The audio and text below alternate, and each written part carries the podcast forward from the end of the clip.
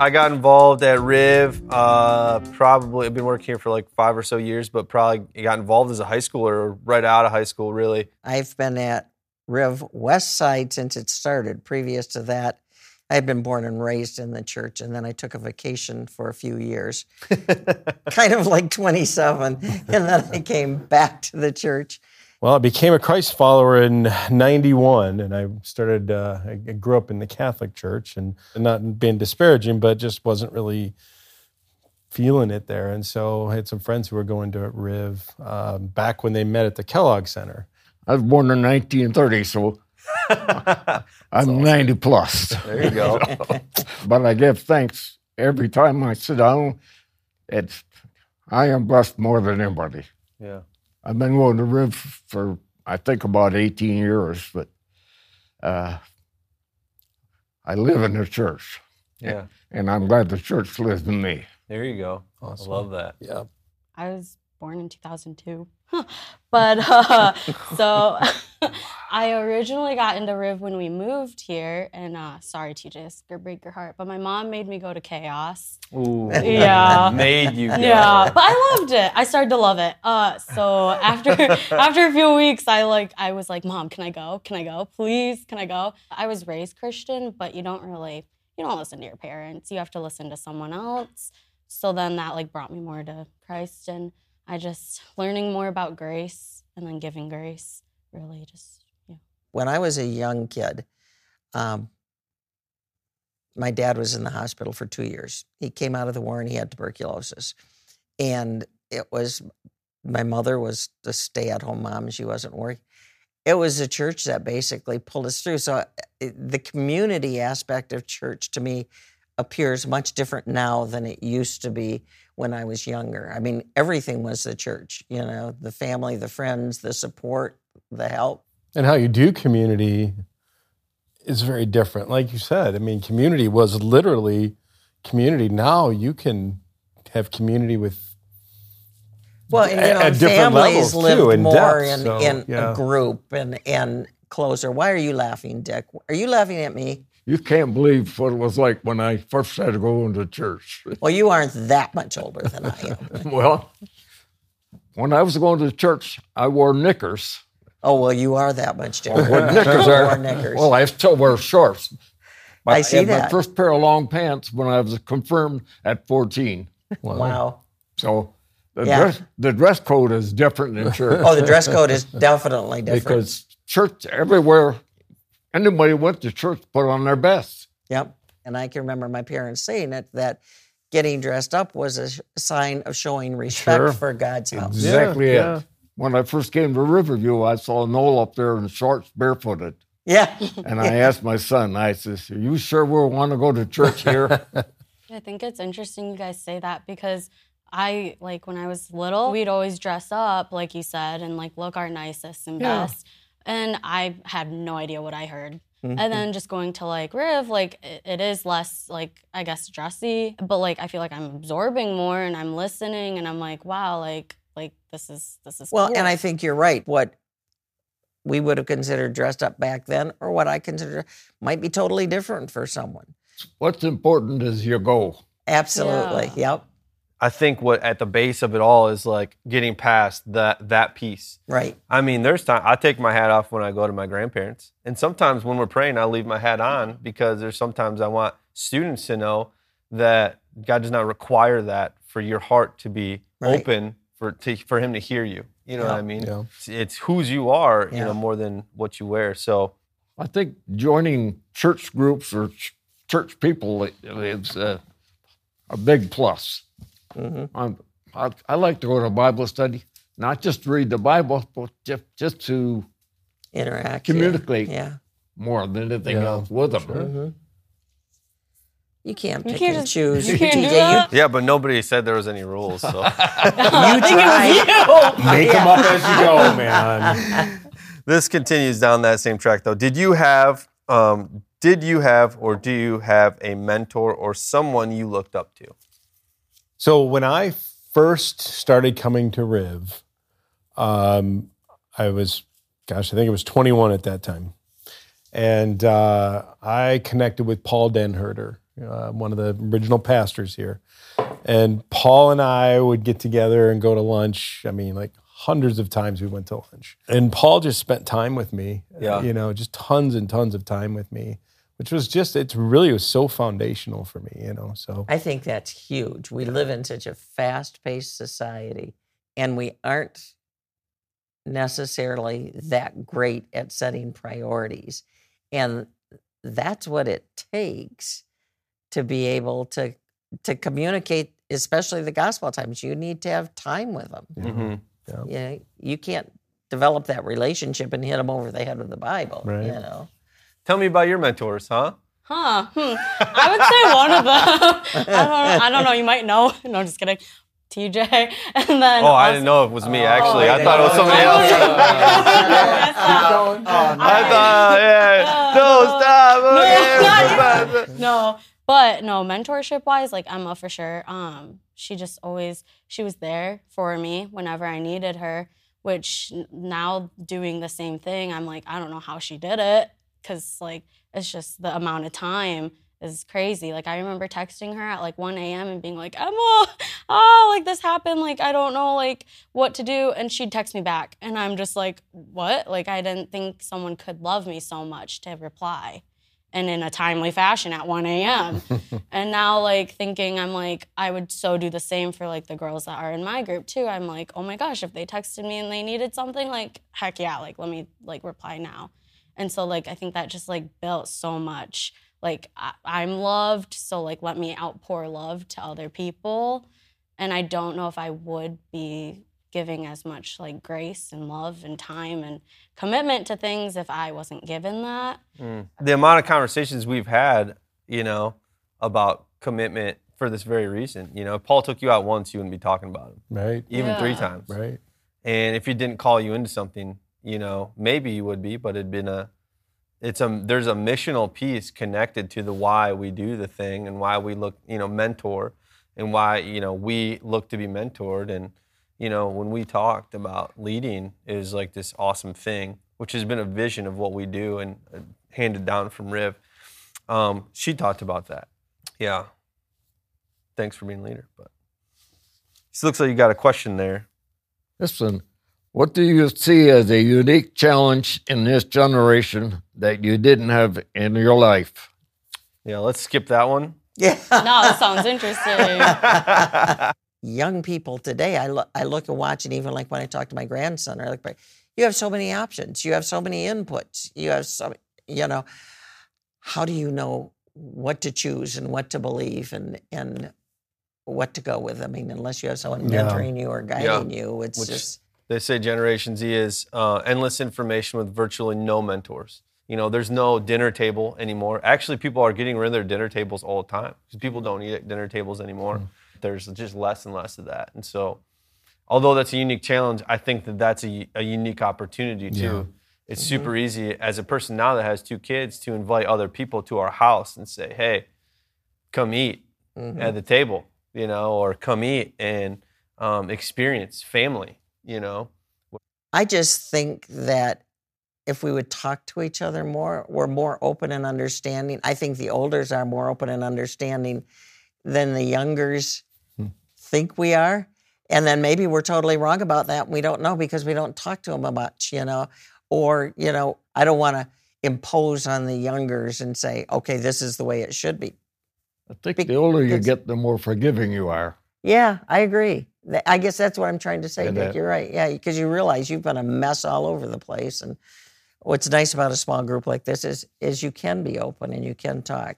And we don't. We just whether we're older or younger, we try and run around church looking like we're all these wonderful things. I'm just a messy mortal out there, just hanging out. You know. I don't know anybody in the church that's older than me. Yeah, yeah. Uh, we're working on it. We're working on it. So it's always a blessing to me to be around people like you. Amen. Hello. All right. Well, thank you for bearing with us this morning. All right. Well, good morning, everyone. My name is Brendan.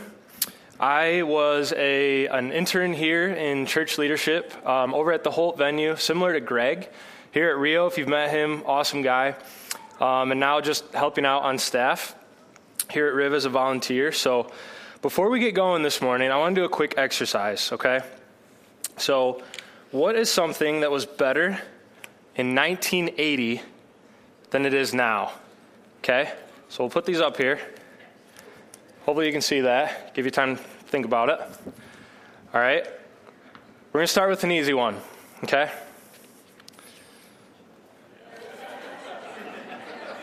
Right? Okay. So, next one. What's better now? Navigation, right? okay, so has anyone ever seen? I was able to dig one of these up. Has anyone ever seen one of these? or used one on a road trip? Right? So. So, I mean, you, like, look at this. There's maps in here, and you're holding this while you're going on a road trip, right? And it's like, all right, we're going to Florida. Let's flip the page when we get out of Michigan into Indiana, right? I was talking to Tom this morning, and he was like, When's the last time you used one of those? And I said, Never. okay? So, but navigating the Bible has never been easier as well, right? Ability to access, um, look up words, commentaries, different resources. Super simple, okay? Next one.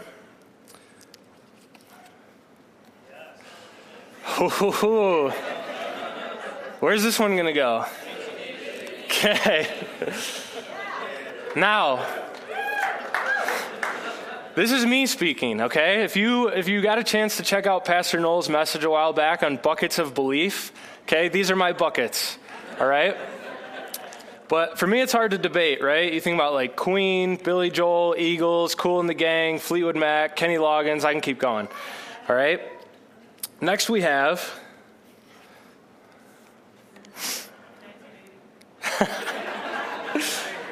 okay.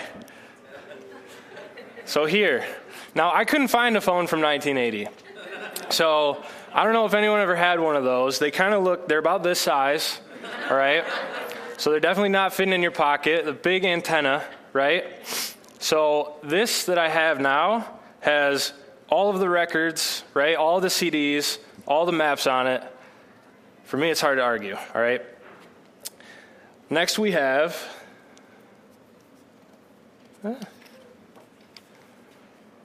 Movies. All right, for me. Okay. I mean, think about like The Shining, Star Wars, Caddyshack, those are all time classics. Okay? We'll do one more. Hopefully, you can read it. All right. So, this one's going in the middle because mullets were just as amazing in 1980 as they are now. Okay? So, as we were going through these, just in your head, were there any that you disagreed with, or at least thought there could be some debate on that, right? You're thinking, no, mullets have been terrible always. I'm guessing there could be some debate on at least one of these things, right?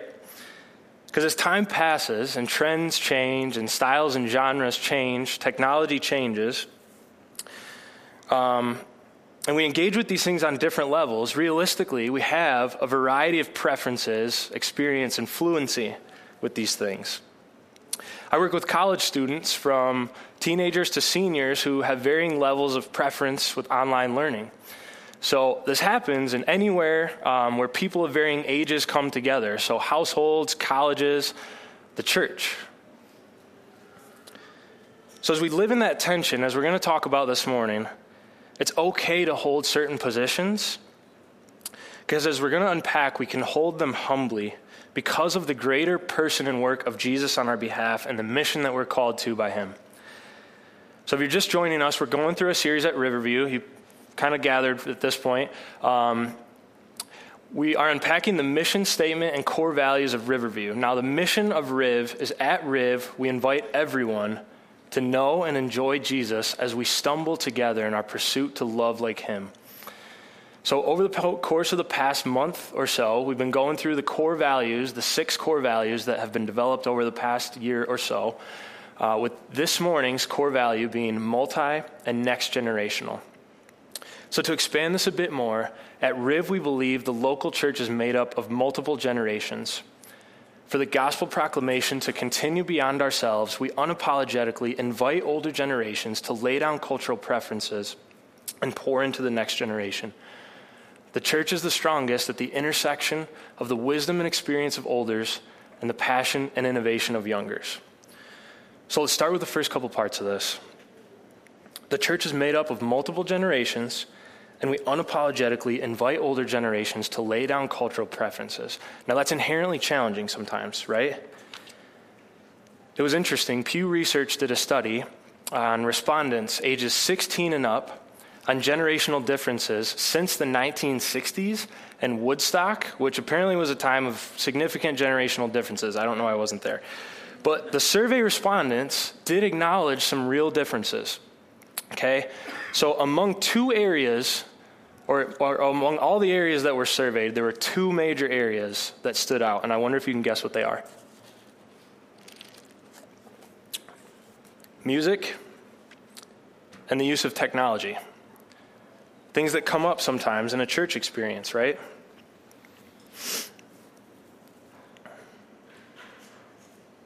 So, in our everyday and every week decisions, there's different ways we can implement these things, styles and preferences. The reality is that we're living this right now. We sang a song this morning that had the lyrics to Amazing Grace in it, which was written over 250 years ago. And then new renditions, like we saw, have been adapted as styles change and they connect to people in different ways today. We have questions like what does digital ministry and connection look like? And should we advance the gospel in digital spaces? Is online church church? To a younger generation that values and finds connection through stories, what role do stories have in the weekly rhythm and content of the church? In a time where we're longing for community, how do we foster authentic and organic spaces where people can care for one another and grow together? Where does something like Zoom fit in? So, unlike gas prices, these questions of what's better are a little bit more challenging and tricky to navigate, right? Especially as we desire to care for people in every generation. We're missing something when we're not gathered together in a live setting and this technology has opened up opportunities to study the Word of God together and grow in our relationship with Him and one another. Right? These are real questions that bring the dynamics of generational differences into focus. And while they might be specific for our current age, the underlying tension is not new for the church. So that's where I want to start in the text this morning. If you have a Bible, we're going to be in 1 Timothy 4:12 to start, where we get a glimpse of the intergenerational dynamics of the first century church. So here the Apostle Paul is writing to his young protege and companion Timothy, who he charged to provide leadership to the church in Ephesus. Okay, so as Paul addresses some of this tension, he issues a response that paints all of their differences in light of the greater person and work of Jesus, and he calls them to action. So he says, Don't let anyone despise your youth, but set an example for the believers in speech, in conduct, in love, in faith, and in purity. So I mentioned in this verse, we can see the early church wasn't immune to the temptations and generational differences. Some people here were apparently looking down on Timothy. They were older than him, looking down on him because of his age. And we don't know everything about what that entailed, other than the fact that he was young and assumptions about what, come with, what comes with that. Maybe in their minds he was too young and therefore inexperienced, or it was an issue of their own pride. And while this was olders to youngers, I think our potential for the opposite can equally be true. I think our culture sometimes does the opposite, where youngers are tempted to look with older people with contempt. Has anyone ever seen those progressive uh, car insurance commercials where they say something like progressive can save you from becoming your parents? Okay, I've heard mixed reactions to those. But the people in the commercials that are becoming their parents are depicted as lame and outdated and obsolete. And as we think about inviting olders to lay down preferences and pour into the next generation, I think that's a little bit of where we can get off track, taking this to mean that olders are obsolete or naive to trends or are being left behind, and that's not at all what the value is. Because as we're going to unpack a little bit later, the church needs the wisdom and experience and faithfulness of older people. So the challenges are there. But let's go back to the first part of this value and include the part we left out. For the gospel proclamation to continue. So, as we seek to live out this value of being multi and next generational in a constantly changing world, the gospel proclamation remains the same. And it's the essence of our pursuit to be multi and next generational. Right? The truth that in love for us, Jesus came as a man, died on the cross for our sins, rose from the dead, ascended to heaven, overcame sin, Satan, and death, and reconciled and redeemed us to God is still true. And what it means for us compels us into how we can live this out in three ways. So you'll see on the screen, because of the truth of the gospel, we're united as a family across generations. We're called to mutual cross generational humility, and we're motivated to proclaim the gospel to the next generation. So, starting off that we're a family, let's look back again at what Paul says to Timothy. Don't let anyone despise your youth, but set an example for the believers in speech, in conduct, in love, in faith, and in purity. So he says, set an example for who? The believers. The Greek, the Greek word Paul uses for believers has at its root the Greek word for faith, and it essentially means everyone who has believed the gospel and put their faith in Jesus. So, in a situation in, in 1 Timothy here, where the dynamic of generational differences is a factor and there's an imbalance between people, Paul identifies them all as believers. Every person in the church shares the same identity in Christ. I think sometimes when it comes to the coming together of generations, there's a possibility for us to be unknown to one another or misunderstood by those outside of our generational demographic. And with that, the temptation to feel like those outside aren't part of the group that really gets it or is in, just like the progressive commercials. And this wasn't the first time that this group of people in this church had received a reminder of their shared identity in Jesus. So, a couple of years before Paul wrote this letter, he wrote another letter to the same group of people, reminding them of that truth. And it's the letter to the Ephesians. So, in Ephesians chapter 2, verse 8, maybe you know this verse. He says, For you are saved by grace through faith. And this is not from yourselves, it is God's gift. And the you here is plural, it's you all. And through faith. It's the same root word Paul used to Timothy when he said, Set an example for the believers. They're all saved, and they're all united, and they all share an identity in Jesus. And none of them have a reason for pride or to look down on one another because their identity is a gift from God. So Paul goes on to explain in Ephesians chapter 2 here what this means for them. Starting in verse 11, he says, So then, remember that at one time, you were Gentiles in the flesh, called the uncircumcised by those called the circumcised, which is done in the flesh by human hands. At that time, you were without Christ, excluded from the citizenship of Israel, and foreigners to the covenants of promise, without hope and without God in the world. But now in Christ Jesus, you who were far away have been brought near by the blood of Christ, for he is our peace, who made both groups one and tore down the dividing wall of hostility now, to be clear, he's not specifically talking about generational differences in this. Okay, he was talking about Jews and Gentiles who had major differences over the Mosaic law from the Old Testament, and the differences were serious. And he says, apart from Jesus, you were truly separated and divided. I mentioned being unknown and misunderstood. The words that Paul uses in this passage refer to being a stranger or a non participant. And while he's referring to Jews and Gentiles, which, by the way, Timothy's father was a Gentile, his mother was Jewish, so this estrangement was true within his own family, I think this can absolutely be true of us relating to one another, older to younger, and vice versa. Youngers and olders can become strangers and non participants to one another and to the overall mission of living and proclaiming the gospel if we lose sight of what Paul says here. Jesus' sacrifice is true for all of us who believe. And it pulls us from being once far away from God and one another into Him and into each other. It takes both groups, Jews, Gentiles, older and younger people, and tears down the dividing wall of hostility and bonds us in peace. So Paul goes on to say in verse 19 So then, you are no longer foreigners and strangers, but fellow citizens with the saints and members of God's household. Or another way to put this, we're a family. The meaning of the word household here carries a meaning of being known or belonging to. So in God's family, we're meant to be known and belong.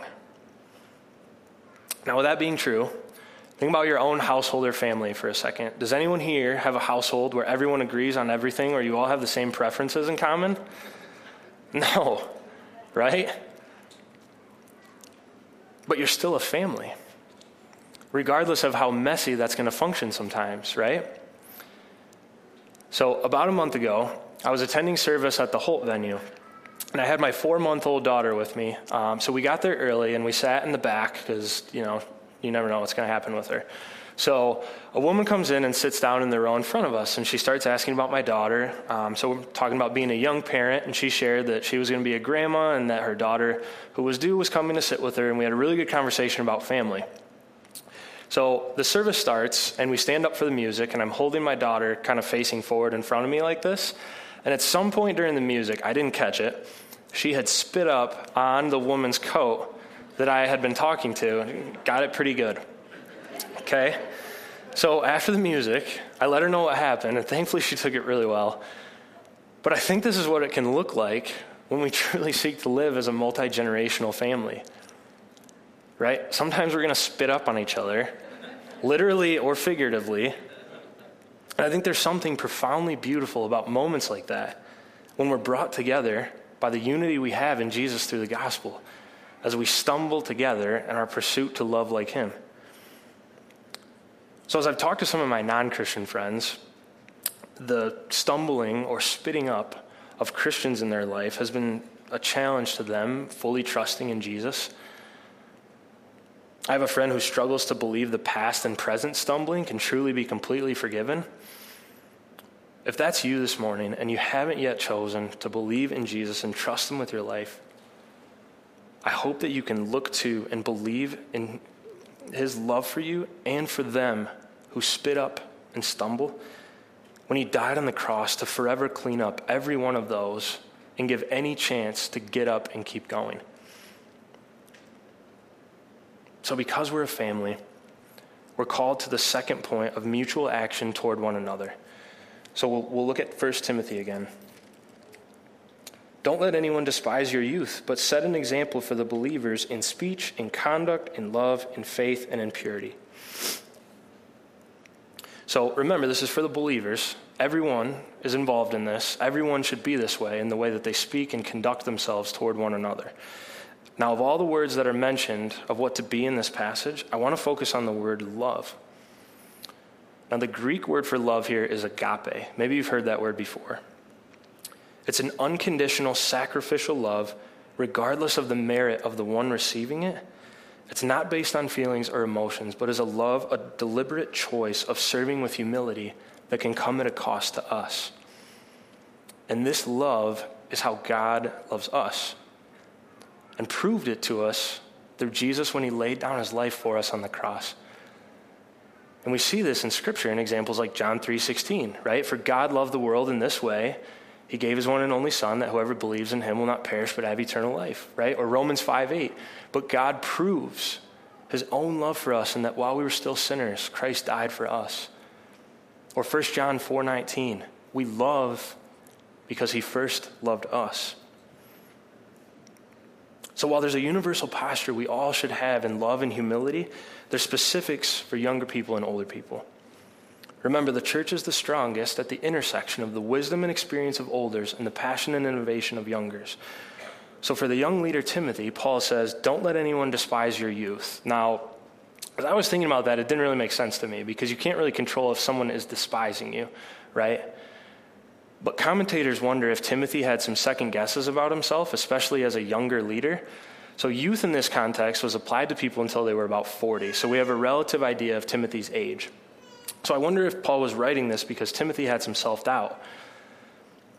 So, before the first message that I ever preached at Riverview a while back, I was talking to one of the pastors, um, just talking through some of the weight I was feeling with it and questions. And he said, You know how you're the right one to preach on this Sunday? Because you're the one doing it. I think that's some of what Paul is saying to Timothy here. He's saying, You're the one for the job, so set the example. For young people, if you've been placed in the position, do it to the glory of God. Utilize your gifts for the kingdom and let your life be an example of Christ to everyone. Older people can benefit by looking at younger people and getting a picture of the character of God and how creative He is. As young people, like we mentioned at the beginning, find new creative ways to bring the unchanging gospel into the cultural current. And youngers, as you exercise your position, Paul gives some instructions on how to do it well toward older people and fellow younger people in the church. So in 1 Timothy 5, he says, Don't rebuke an older man, but exhort him as a father, younger men as brothers, older women as mothers, and younger women as sisters, with all purity. So, for leaders in general, but I think for Timothy here as a young leader, there's a potential to abuse the position. So, Paul's saying, don't do that, and your audience matters with who you're talking to right? And within a family, there's different relationships, and so different communication styles depending on who you're talking with, right? Parents to siblings, if anyone has siblings, you know how it goes. For older people, maybe you can think back to an opportunity in your life where you were inexperienced or not quite feeling ready. You probably could have used encouragement or belief from someone who had been there before, right? Paul, in this situation, has placed Timothy here because he believed in him. And he's using this letter to reaffirm that. So, older people in the church, that's what you can be for younger people. And they need it, but it comes in relationship. Paul had a relationship with Timothy to be able to speak into him and remind him of what's true. I mentioned earlier the church needs your wisdom and experience and faithfulness because there's merit to the idea that those things come with age. So when younger people look at older people, they get a picture of the character of God and his steadfastness and his faithfulness and his wisdom. So older people use that humbly to guide people and lift them up. When I serve at Riv, I'm always grateful to hear the experiences of people who are older than me, especially if they've been around Riv a while, just to hear how that's gone.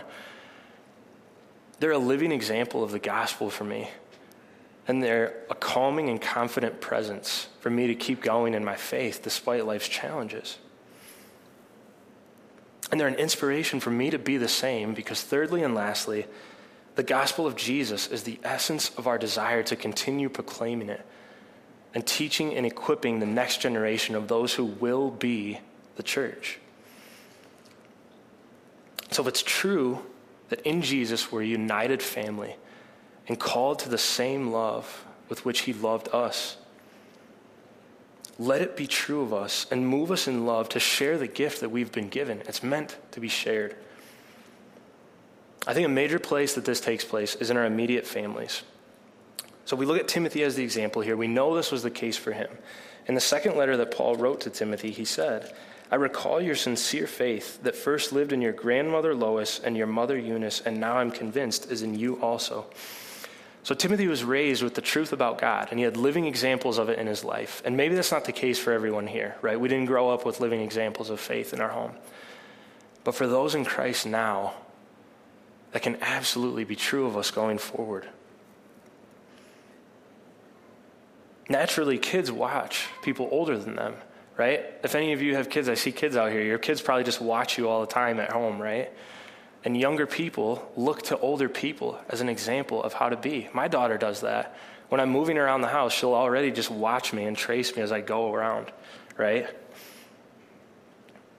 And we see this in Scripture as well. With Joshua and Moses as an example. Moses lived through a lot. And Joshua and Moses spent a lot of time together. So when Joshua looked up at Moses, he saw a picture of the character of God's faithfulness as Moses had walked with God over the course of his life and got to tell him stories about how God was faithful to him. I mentioned Timothy's mother was Jewish. And for devout Jews, there was a passage of scripture all the way back in the book of Deuteronomy. It was the most ancient Jewish prayer that they ever said ever since it was written as a daily reminder to themselves about God.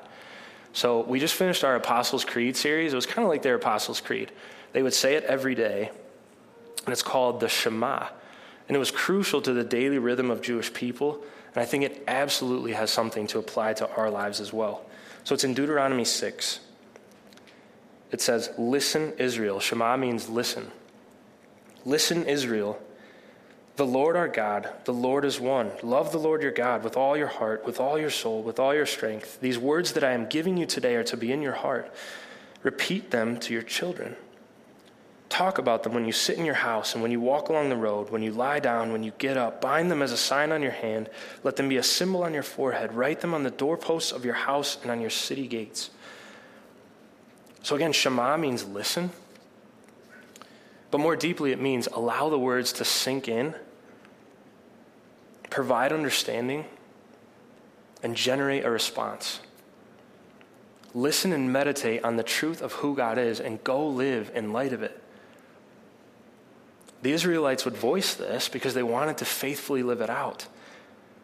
So if Jesus has taken a hold of your heart and you want to know more of him, and you're hungry for Him and His Word, voice Him. Talk about His Word. Remind yourself of who God is and what He's done for you. Remind your kids. Make Him the center of your life and family. What do you wonder about God or what are you learning about Him? Pew Research did a different study on the longevity of people's faith who continued faith into adulthood, looking at the households that they grew up in, whether they were households of faith or not. And numbers were highest in the people who grew up in a home where faith was discussed consistently. And it doesn't just happen formally at church, but in all of the little moments of your life together. Because not only does it shape your own life, it affects your ability to disciple other people. There's a book called Gospel Fluency where the author argues that the way that you develop in a language is you speak it. I mean, that makes sense, right? So we think about the gospel as a language by enjoying and talking about God together in our home, we grow in being able to share Him with the world also. And this is part of Riv's mission statement. We invite everyone to know and enjoy Jesus. So in your life, what do you enjoy? I'm sure people can find out by what you talk about, right? Now that I'm a parent, I understand the need to want to show people pictures of my daughter all the time. It's just like a thing that happens. I can't even control it, okay?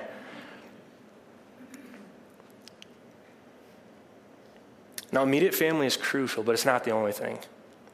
And I don't want to understate the value or importance of young people having someone older than them, other than their parents, pour into them in the church. Lifeway Research did a study that found that teens who had five or more adults from the church invest in them from ages 15 to 18 were less likely to leave the church after high school. And this can be pretty simple. Just by learning somebody's name and asking a simple public question about their life and then following up on the answers to that the next time you see them.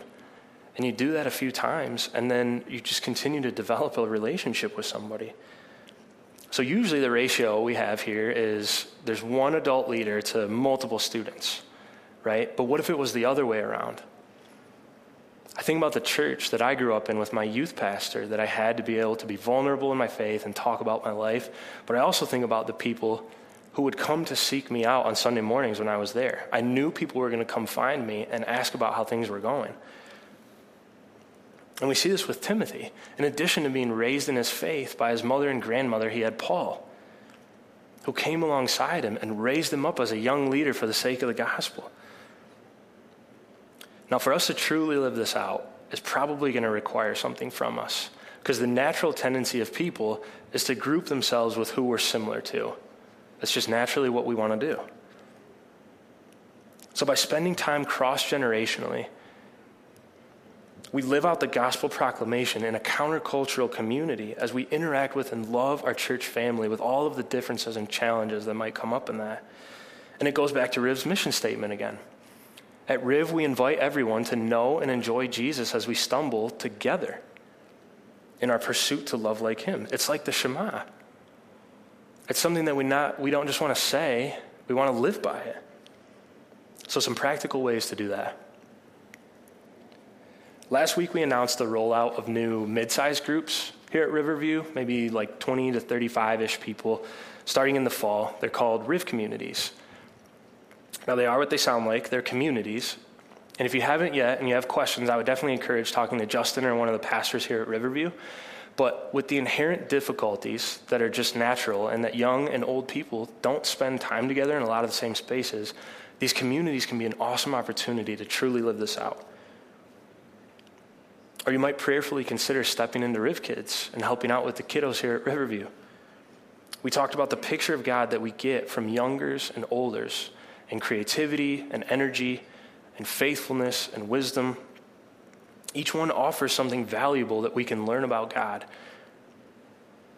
To help complete that picture, I think with kids, we get a picture of the character of God in humble authenticity, right? Kids are just free to be who they are, they don't hold it back.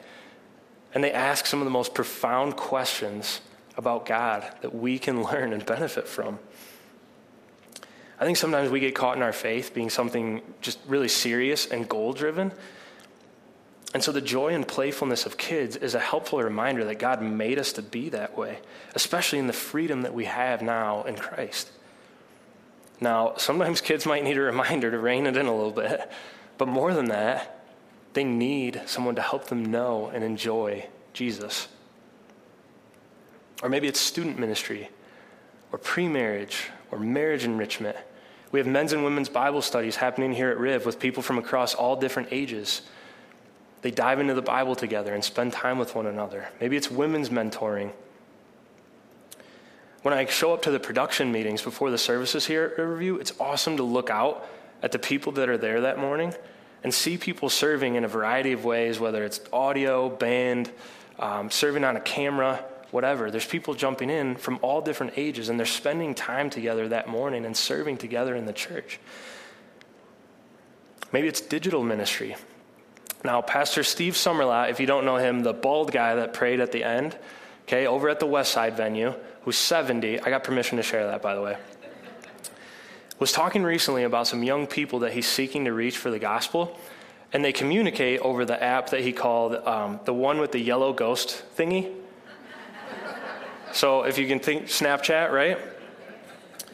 Now, while he's not fluent in Snapchat, he stepped into that space where these young guys are that he's seeking to reach for the gospel and build a relationship with. Because the bottom line is people need Jesus. And again, for us to step into spaces with them may cost us convenience or preference or comfort. So, to wrap up, I just want to finish with one more story. I was talking to my mom recently, who didn't become a Christian until later in life, and she was telling me that when she was little, um, maybe 10 years old or so, her parents would drop her off on Sunday morning at church. They would drop her off, they wouldn't stay. And to this day, some 50 years later, she remembers the names of the people who knew her name and tell her that they were glad to see her and would give her a hug or tell her that they missed her if she wasn't there on a given week. And I asked her what impact it had on her becoming a Christian years later in life, and she said it was everything. Because when she was there, she felt like she mattered, and that she was loved, and that she belonged. And that's what I pray for us with this value. So let me just do that and pray us out this morning. Lord, as we live with the questions and the tensions of the day, with music, technology, whatever. I pray that as we navigate those, it can be fundamentally true of us to step into spaces with each other and know one another and belong in your multi generational family and proclaim Jesus to one another as we live out the good news of what he's done for us. Amen.